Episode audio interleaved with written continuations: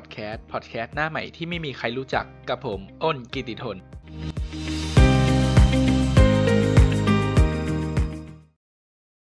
สวัสดีครับ ยินดีต้อนรับเข้าสู่รายการ Talk to East Author นะครับ วันนี้พบกับผมอ้นครับ และสวัสดีครับ ผมแจ็คภูริพัฒน์ครับผม หลังจากที่ห่างหายมานานเป็นเวลาสามถึงสี่เดือน ประมาณสี่เดือน วันนี้เราก็จะเปิดเป็น รายการใหม่ครับ เป็นรายการที่อยู่ในทีมพูดคุยกันเองนะครับทีมในวันนี้ก็คือนาซีเยอรมันครับ จะเริ่มต้นด้วยจากเรื่องของแจ๊บก่อนครับ ครับ สวัสดีทุกคนแล้วก็ผู้ฟังเนี่ยนะครับผมแหมไม่ได้อัดนานมาก ก็อาจจะแบบพูดติดๆขัดๆหน่อยนะวันนี้ผมได้โจทย์จากคุณคุณคุณคุณอ้นว่าให้เกี่ยวกับนาซีนะครับผม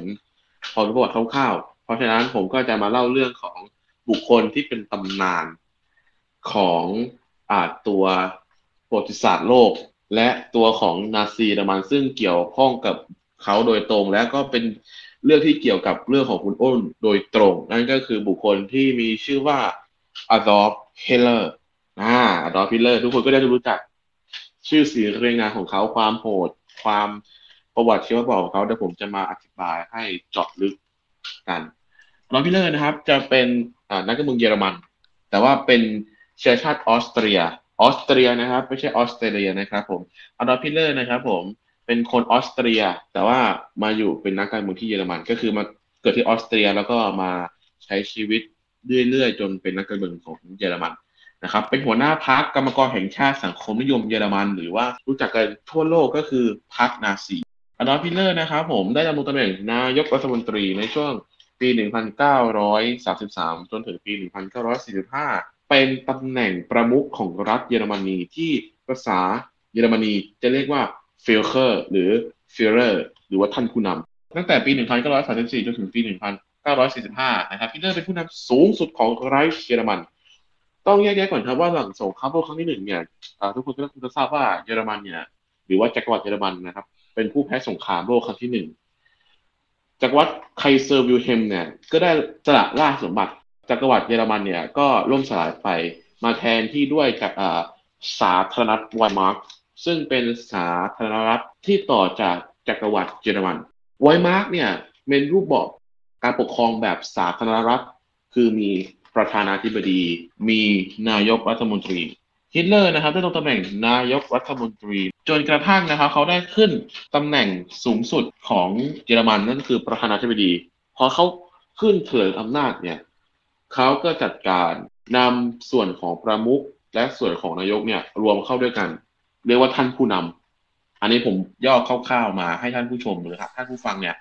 ได้เข้าใจก่อนหน้านี้ว่าฮิตเลอร์เนี่ยเป็นใครเติบโตมาได้ยังไงนะครับ ต้องต้องย้อน กลับไปก่อนนะครับว่าฮิตเลอร์เนี่ยครับเคยเป็นทหารในสงครามโลกครั้งที่หนึ่งในของจักรวรรดิเยอรมนี ฮิตเลอร์ได้เป็นตำแหน่งสิบตรีสิบโท ในตำแหน่งของอในทหารทหารสื่อสาร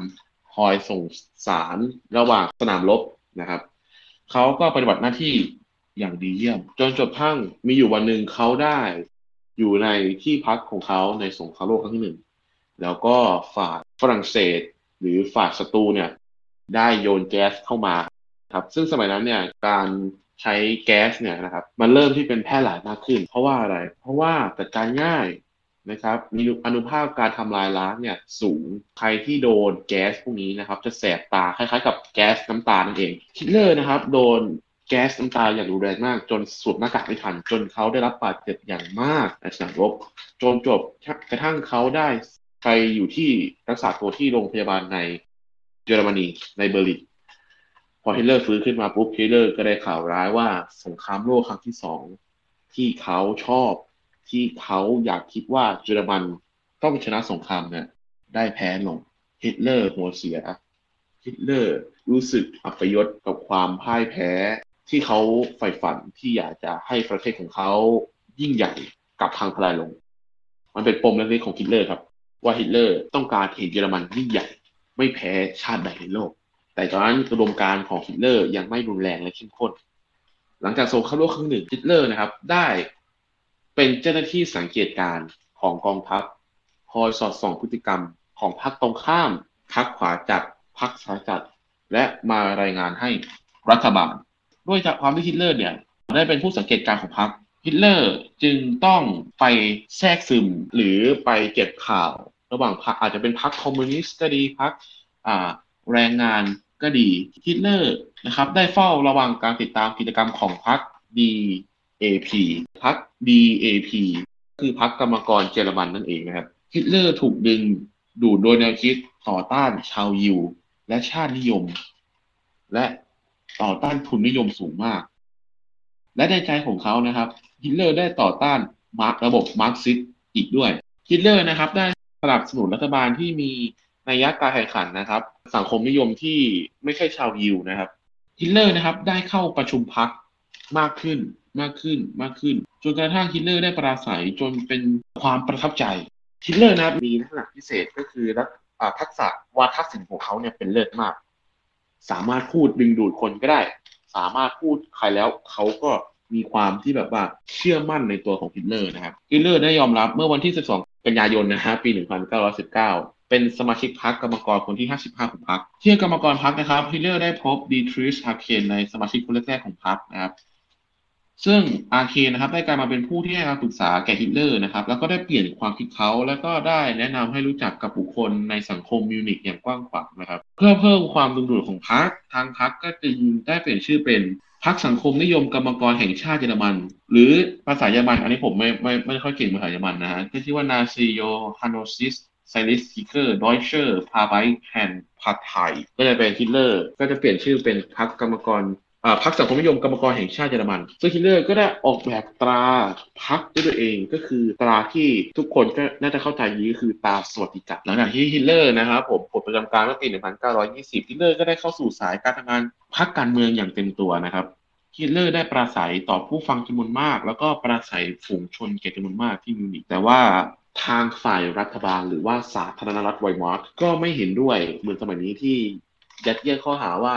ยุกยงปลุกปลั่นประชาชนนะครับ ให้เกิดความแตกแยกจนกระทั่งฮิตเลอร์เนี่ยถูกจับนะครับผมเพราะว่าในการที่เขาไปไปเดินเพื่อประท้วงเพื่อเหมือนจะคล้าย ๆ กับการไม่ใช่ว่าชิงยึดอำนาจ แต่ว่าเดินไปถนนเพื่อให้พรรคเนี่ยได้ได้เป็นที่รู้จักมากขึ้นจนกระทั่งฮิตเลอร์ถูกจับนะครับผมฮิตเลอร์ถูกจับแล้วก็เข้าสู่ในเรือนจำในปี 1924 แต่ว่าตอนนั้นฮิตเลอร์เนี่ยก็มีคะแนนเสียงค่อนข้างที่จะมาก นะครับเมื่อฮิตเลอร์ถูกปล่อยตัวจากเรือนจำนะครับ ผมเยอรมนีเนี่ยสงบแล้วก็เศรษฐกิจกำลังฟื้นตัวอย่างมาก ซึ่งเป็นข้อจำกัดของฮิตเลอร์นะครับในการปลุกระดมทางการเมือง เพราะว่าฮิตเลอร์เนี่ยชูนโยบายที่เยอรมนีเนี่ยประสบปัญหาอ่อนแอมาก ความที่เยอรมนีประสบปัญหาอ่อนแอเนี่ยเขาจะสามารถนำช่องโหว่นี้มาหาเสียงได้ มาโจมตีชาวยิวมาโจมตีความพ่ายแพ้ของรัฐบาลได้ ในการประชุมกับนายกรัฐมนตรีบาวาเรียนะครับไฮน์ริชเฮลด์เมื่อวันที่ 4 มกราคม ปี 1925 นะครับ ฮิตเลอร์ได้ตกลงที่จะเคารพอำนาจโดยชอบธรรมของรัฐ และเขาจะมุ่งแสวงหาอำนาจทางการเมืองนะครับ เฉพาะกระบวนการประชาธิปไตยเท่านั้น หมายความว่าฮิตเลอร์เนี่ยจะเล่นตามเกมหลักประชาธิปไตยนะครับ ซึ่งสมัยนั้นเนี่ยฮิตเลอร์เนี่ยมีหน่วย SA หน่วย SA จะเป็นอารมณ์คล้ายกับหน่วยเกสตาโปนะครับหน่วย SA เนี่ยจะมีหน้าที่สร้างสถานการณ์ให้ประชาชนหวาดกลัว การประชุมดังกล่าวของฮิตเลอร์ครับผมได้นำไปสู่การยกเลิก กฎข้อห้ามของ NSDAP นะครับซึ่งฮิตเลอร์นะครับถูกห้ามปราศรัยต่อหน้าสาธารณะนะครับ ซึ่งมีผลจนถึงปี 1927 นะครับตั้งแต่ฮิตเลอร์ไม่ได้ปราศรัยตั้งแต่ปี 1925 จนถึงปี 1927 ในความรุกหน้าทะเยอทะยานของฮิตเลอร์จะมีคำสั่งทางการเมืองแบบนี้นะครับฮิตเลอร์ก็ได้แต่งตั้งบุคคลที่มีสมญานามว่าเป็นโฆษณาชวนเชื่อของฮิตเลอร์คือโจเซฟเกิบเบิลส์ให้จัดการขยายอิทธิพลของนาซี ไปทางตอนเหนือของเยอรมนีนะครับจนกระทั่งฮิตเลอร์ปกครองพรรคได้โดยอัตโนมัติ โดยอ้างว่าหลักการผู้นำของเขาเนี่ยตำแหน่งภายใต้พรรคของเขาเนี่ยไม่ถูกกำหนดโดยการเลือกตั้ง แต่จะถูกบรรจุผ่านการแต่งตั้งโดยมีผู้ตำแหน่งสูงกว่า ซึ่งการเชื่อฟังครั้งนี้จะไม่มีการตั้งคำถามประสงค์ต่อท่านผู้นำฮิตเลอร์เริ่มเป็นเผด็จการแล้วนะฮะตอนนี้ถ้าผู้ฟังก็ได้คิดว่าฮิตเลอร์เนี่ยเริ่มเป็นเผด็จการแล้ว แต่ว่านะครับผมในวันที่ 24 ตุลาคม ปี 1929 ตลาดหลักทรัพย์ในสหรัฐอเมริกานะครับ หุ้นตกนะครับ ผมทำให้ผลกระทบของต่อเยอรมนีเลวร้ายมากนะหลายล้านคนตกงานนะครับ ผมและธนาคารหลายล้านเนี่ยหลายหลายที่นะต้องปิดกิจการลงฮิตเลอร์ได้ฉวยโอกาสพักนี้สร้างเหตุฉุกเฉินเพื่อเรียกเสียงสนับสนุนของพรรคพวกเขาสัญญาว่าจะบอกเลิกส่วนที่สัญญาแวร์ซายและเสริมสร้างเศรษฐกิจการจัดหางานต้องเข้าใจก่อนนะครับว่าสงครามโลกครั้งที่หนึ่งเนี่ยเยอรมนีเป็นผู้แพ้สงครามใช่ไหมครับแล้วทางประเทศที่ชนะเช่นอังกฤษฝรั่งเศสอิตาลีแล้วก็สหรัฐอเมริกาเนี่ย เขามีส่วนที่สัญญาที่จำกัดข้อห้ามเยอรมนี ที่ชื่อว่าส่วนที่สัญญาแวร์ซายนั่นเอง ซึ่งเป็นการจำกัดอิทธิพลของเยอรมนีอย่างมาก เช่น การปลดอาวุธห้ามมีกองกำลังเกินหนึ่งแสนนายในเยอรมนีนะครับ ซึ่งเป็นข้อจำกัดที่ทำให้เศรษฐกิจเยอรมนีเนี่ยต้องพังพินาศลง เพราะว่ามันจะมีข้อหนึ่งที่บอกว่าต้องชดใช้ค่าปฏิกรรมสงครามหลายล้าน ผมจะไม่ได้ว่าเยอรมนีเนี่ย ใช้สกุลเงินอะไรในสมัยนั้นนะแต่ว่าก็หลายล้านดอลลาร์อยู่ฮิตเลอร์ใช้นโยบายอันนี้นะครับ เพื่อเรียกเสียงสนับสนุนของพรรคนะฮะแล้วในปี1932ครับฮิตเลอร์ได้ลงสมัครรับเลือกตั้งประธานาธิบดีแข่งกับฟอนฮินเดนบวร์คคือรัฐบุรุษของไวมาร์สมัยสงครามโลกครั้งที่หนึ่งเขาได้รับการสนับสนุนในอย่างมากนะครับจากนักอุตสาหกรรมที่ทรงอำนาจที่สุดของเยอรมนีหลายคน อย่างไรก็ดีนะครับฮินเดนบวร์คได้รับการ นับสนุนจากพรรคชาตินิยม กษัตริย์นิยม และก็คาทอลิก และก็สาธารณรัฐนิยมนะครับ ฮิตเลอร์ได้ใช้คำขวัญที่หาเสียงว่าฮิตเลอร์เหนือเยอรมนี โดยอ้างความทะเยอทะยานจากการเมือง และการหาเสียงของพรรค โดยเครื่องบินของเขาเองนะครับฮิตเลอร์นะครับได้มาเป็นอันดับสองในการเลือกตั้งนะครับโดยเสียงมากกว่า 35%แม้จะแพ้พ่ายต่อฮินเดนบวร์ค การเลือกตั้งที่ทำให้ฮิตเลอร์ เป็นกำลังสำคัญในการเมืองเยอรมนี ก็คือฮิตเลอร์เนี่ยได้ตำแหน่งเลือกตั้งนะครับฮิตเลอร์เนี่ยสามารถ เป็นกำลังสำคัญในการเมืองเยอรมนีได้นะครับ จากบุคคลคนเล็กๆก็สามารถขึ้นมาเป็นได้นะครับในสุดฮิตเลอร์ก็ได้รับการแต่งตั้งเป็นนายกรัฐมนตรีในปี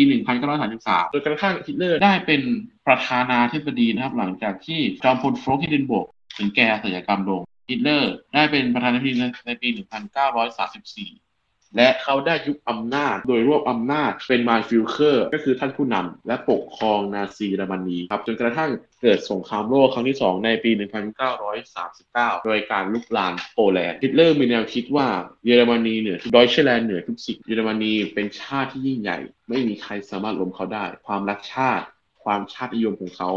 เข้มข้นจนกระทั่งประเทศพันธมิตรของฝรั่งเศสก็คืออังกฤษได้เห็นเล็งความสำคัญของฮิตเลอร์ว่าฮิตเลอร์เป็นตัวอันตรายต่อเขาในอนาคตฮิตเลอร์ได้มีนโยบายการกวาดต้อนชาวยิว เพราะเขาคิดว่าชาวยิวเป็นผู้ที่ทำให้เขาแพ้สงครามโลกครั้งที่หนึ่งชาวยิวในสมัยสงครามโลกครั้งที่หนึ่งนั้น ได้เป็นเจ้าของกิจการ แล้วก็ชาวยิวเนี่ยได้แย่งงานคนเยอรมันไปจำนวนมาก เป็นเจ้าของกิจการกลับรวยขึ้น แต่คนเยอรมันกลับจนลงฮิตเลอร์เห็นชาวยิวเป็นผู้เป็นปลิงที่เกาะเยอรมนีไว้ฮิตเลอร์ต้องกำจัดชาวยิวเพราะฮิตเลอร์เกลียดชาวยิวมากนะครับการล้างชาตินะครับฮิตเลอร์ได้คิดนโยบายที่ชื่อว่าการแก้ปัญหาครั้งสุดท้าย คือการนำชาวยิวเนี่ยนะครับจับเข้าค่ายค่ายกักกัน ทั่วยุโรปในดินแดนของเยอรมนีนะครับ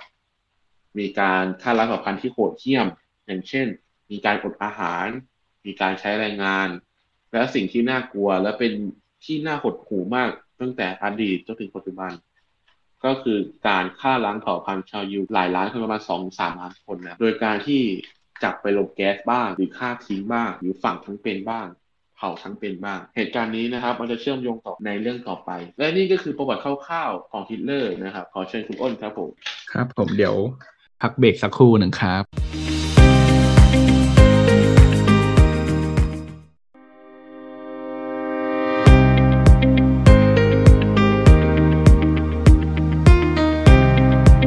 กลับกันมานะครับกับพอดแคสต์วันนี้นะครับ หลังจากที่ฟังเรื่องราวของอดอล์ฟฮิตเลอร์ไปอย่างคร่าวๆนะครับผม ในเรื่องสุดท้ายที่ผมได้กล่าวไปก็คือ การฆ่าล้างเผ่าพันธุ์การสร้างค่ายบรนะเรื่องต่อไปที่จะพูดถึงนะครับ ก็เกี่ยวกับค่ายกักกันเหมือนกันนะครับ ผมเรื่องนี้คุณอ้นจะอธิบายให้คุณท่านฟังครับ เชิญคุณอ้นครับได้ครับ เรื่องที่ผมเตรียมมาก็เป็นเรื่องของค่ายมรณะที่มีชื่อเสียงเราจะต้องบอกว่าค่ายมรณะที่นาซีเยอรมันทำไว้เนี่ย ก็จะมีค่ายที่มีชื่อเสียงก็คือค่ายกักกันอัลสวิตถูกต้องไหมครับ อ่า และอีกค่ายหนึ่งที่ผมเตรียมมานะครับ ชื่อค่ายว่าค่ายมรณะแทบบิงกา ภาษาอังกฤษอ่านว่าแทบบิงกา extermination camp ค่ายแทบบิงกาเนี่ยครับเป็นค่ายที่สร้างขึ้นและดำเนินการโดยนาซีเยอรมันในเขตการยึดครองของโปแลนด์ ระหว่างสงครามโลกครั้งที่ 2 ตั้งอยู่ในป่าทางทิศตะวันออกเฉียงเหนือของกรุงวอร์ซอห่างจากสถานีรถไฟแตบบิงกา ไปทางทิศใต้เพียง 4 กิโลเมตร ในเขตของจังหวัดมาซอฟเซในปัจจุบัน ค่ายแห่งนี้ได้เปิดทำการตั้งแต่ วันที่ 23 กรกฎาคมปี 1942 ถึงวันที่ 19 ตุลาคมปี 1943 นะครับ ที่เป็นในฐานะส่วนหนึ่งของปฏิบัติการไรน์ฮาร์ดเป็นช่วงที่เลวร้ายที่สุดของการแก้ปัญหาสุดท้ายของนาซีเยอรมันในขณะนั้นนะครับ คาดกันว่าในช่วงเวลานั้นเนี่ยมีชาวยิวจำนวนประมาณ 700,000ถึง900,000 คนถูกสังหารในห้องโรงแก๊สร่วมกับชาวโรมานีมากกว่า 2,000 คนครับ และในค่ายแตบิงกาเนี่ยก็ขึ้นชื่อว่ามีชาวยิวที่ถูกสังหารมากกว่าในค่ายกักกันอัลสวิตอีกครับ ค่ายแตบิงการเนี่ยได้รับการจัดการบริหารโดยหน่วย SS และทหารตรับกินีต้องขยายความครับว่าทหารตรับกินีเนี่ย เป็นทหารที่ถูกเกณฑ์ด้วยความสมัครใจจากหมู่เฉลยศึกชาวโซเวียต เพื่อร่วมรบกับชาวเยอรมัน ค่ายแตบิงกาเนี่ยก็จะแบ่งเป็น 2 แคมป์ด้วยกัน ก็คือแตบิงกาที่ 1 กับแตบิงกาที่ 2 เราจะมาเล่าคร่าวๆของแตบิงกาที่1นะครับค่ายแตบิงกาที่1เนี่ยเป็นค่ายบังคับแรงงานนักโทษในค่ายเนี่ยจะทำงานในเหมืองกรวดทราย พื้นที่ชลประทานและในป่า หน้าที่ของพวกเขาก็คือ จะเข้าไปตัดต้นไม้เพื่อใช้เป็นเชื้อเพลิงในการเผาศพ ในช่วงระหว่างปี 1941 จนถึง ปี 1944 ในจำนวนกว่าครึ่งของนักโทษทั้ง 20,000 คนได้เสียชีวิตจากการประหารชีวิตอย่างรวบรัดความหิวโหย โรคภัยและการปฏิบัติที่ไม่ดี และเราก็ข้ามมาไปที่แคมป์ที่ 2 หรือแตรบิงกาที่ 2 นะครับ ค่ายนี้ก็เป็นอีกค่ายหนึ่งที่ขึ้นชื่อว่าเป็นค่ายมรณะ แต่แตรบิงกาที่ 2 เนี่ยถูกนาซีเรียกอย่างสวยหรูว่า SS Sonder Commando t r a b i n g a ค่ายนี้ก็เป็นอีกค่ายมรณะหนึ่งครับ ที่ใช้ชายชาวยิวจำนวนหนึ่ง ที่ยังไม่ถูกสั่งหารทันทีเนี่ยให้เดินทางมาถึงค่ายนี้ พอเดินทางมาถึงค่ายนี้เสร็จ ก็จะกลายเป็นหน่วยแรงงานทาสที่ถูกเรียกว่า Sonder Commando ซึ่งแรงงานชาวยิวเหล่านี้นะครับจะถูกบังคับให้ฝังศพเหยื่อที่ถูกฆ่าตายหรือว่าตายด้วยวิธีอะไรหลายอย่างไว้ในหลุมศพนะครับ จนกระทั่งศพเหล่านี้ถูกขุดขึ้นมาในปี 1943 และนำไปเผาในกองไฟกลางแจ้งขนาดใหญ่พร้อมกับศพเหยื่อรายใหม่ การปฏิบัติการลมแก๊สสิ้นสุดลงในเดือนตุลาคมปี 1943 หลังจากที่ซอนเดอร์คอมมาโด หรือแรงงานชาวยิวเนี่ยครับได้ก่อการจลาจลในต้นเดือนสิงหาที่ผ่านมา ทหารตรัสกินีหลายนายถูกสังหาร และนักโทษจำนวนกว่า 200 คนได้หลบหนีออกจากค่ายแต่บิกาที่ 2 นี่นะครับ แล้วก็จะมีจำนวนเกือบร้อยคนที่รอดชีวิตจากการถูกไล่ล่านี่เองครับ ค่ายแห่งนี้ได้ถูกรื้อถอนก่อนที่การลุกลานของกองทัพโซเวียตจะมาถึง โรงนาสำหรับเฝ้ายามสังเกตการณ์เนี่ยได้ถูกสร้างขึ้นบนพื้นดิน และพื้นดินที่เป็นอดีตห้องลมแก๊สหรือหลุมฝังศพเนี่ยก็ได้ถูกไถให้เรียบเพื่อซ่อนหลักฐานของการฆ่าร้างเผ่าพันธุ์หลังสงครามเนี่ยในโปแลนด์นะครับรัฐบาลได้กว้านซื้อที่ดินส่วนใหญ่อะที่ค่ายนั้นเคยตั้งอยู่อะ เพื่อสร้างอนุสรณ์สถานศิลาขนาดใหญ่ ปีต่อมานะครับ 1964 แต่มิงกาได้รับการประกาศให้เป็นอนุสรณ์สถานแห่งชาติของมรณะสักขีชาวยิวนะครับก็กลายเป็นสถานที่ท่องเที่ยวต่อมาในปี 2006 ครับ เป็นศูนย์นิทรรศการนะครับได้รับความนิยมจากนักท่องเที่ยวต่างชาติได้มากขึ้นครับ ก็จบไปแล้วนะครับสำหรับเรื่องของผมกับแจ็บครับ อาจจะเป็นเรื่องที่แบบเราไม่ได้อ่านพอดแคสต์นะอาจจะมีตีหิวขัดภาคแต่ว่าขออภัย ในในในในนะที่นี้ด้วยนะครับ ส่วนข้อมูลถ้ามีผิดพลาดประการใดก็ต้องขออภัยกันด้วยนะครับ ผมจะฝากเรื่องหนึ่งนะครับ คุณอ้นที่จะบอกให้ทุกคนครับรู้ครับพาให้ทุกคนทราบๆกันนะครับ ด้วยความที่เราปรึกษาประวัติศาสตร์เนาะครับนะครับ ผมจะบอกกับทุกคนว่านะครับ เราแสวงหาสันติภาพ แต่เราใช้กับสงครามเป็นตัวแทนของการสร้างสันติภาพ การมีอำนาจของบุคคลกลุ่มกลุ่มหนึ่งทำให้ประชาชน หลายล้านคนต้องจบชีวิตลง จงใจไว้ว่าสงคราม ความรุนแรงไม่ได้ทำให้เรานั้น บรรลุข้อตกลงได้ แต่การเจรจาและตกลงกันระหว่างสองฝ่ายนั้น จะเป็นการหาสันติภาพโดยแท้จริง ผมขอฝากไว้แค่นี้สำหรับทุกๆคนนะครับ ผมที่ที่คิดว่าความรุนแรงคือทางออกของสันติภาพไม่ใช่ ขอฝากเพียงเท่านี้ เดี๋ยวข้างหน้าเวลาต่อไปเดี๋ยวก็จะจะมาพูดอีกนะครับ ขอโทษที่พูดติดขัดนะครับเพราะว่า ไม่ได้ไม่ได้อัดพอดแคสต์มาประมาณสี่เดือนก็เลยแบบ เออหลงมีลืมการเกรงเออเกรงเกรงกันบ้างข้อมูลอาจจะผิดพลาดเพราะนี่คือแบบใช่คุณใช่คุณอ้นเพิ่งบอกเมื่อวานนะฮะแล้วซึ่งวันนี้ก็เพิ่งทำงานเสร็จก็เลยมาอัดพอดแคสต์เลยครับผมโอเคครับ ข้อมูลใดที่ผิดพลาดไปก็ขออภัยมาณที่นี้ด้วยนะครับเป็นข้อมูลอิงประวัติศาสตร์ที่แท้จริง เราไม่สามารถที่จะยืนยันได้ร้อยเปอร์เซ็นว่าถูกต้องได้ร้อยเปอร์เซ็นต์นะครับก็ขอฝากไว้เพียงเท่านี้ครับขอบคุณคุณแจ๊บมากนะครับที่ร่วมมาจอยในรายการยินดีครับนี้ยินดียินดีมากๆเลยอย่างยิ่งถ้ามีเรื่องประวัติศาสตร์อะไรก็สามารถเอ่อ เคาะลง เอ้ยไม่ใช่เคาะประตูเรียกได้ครับ ครับผม ใน EP หน้าจะเป็นเรื่องของอะไรโปรดติดตามในรายการ Talk to East Author นะครับ และอย่าลืมติดตามพวกเราใน Spotify แอปพลิเคชันโปรแกรมต่างๆ ที่สามารถฟังพอดแคสต์ได้สำหรับวันนี้เราสองคนก็ลาก่อนครับ สวัสดีครับ สวัสดีครับ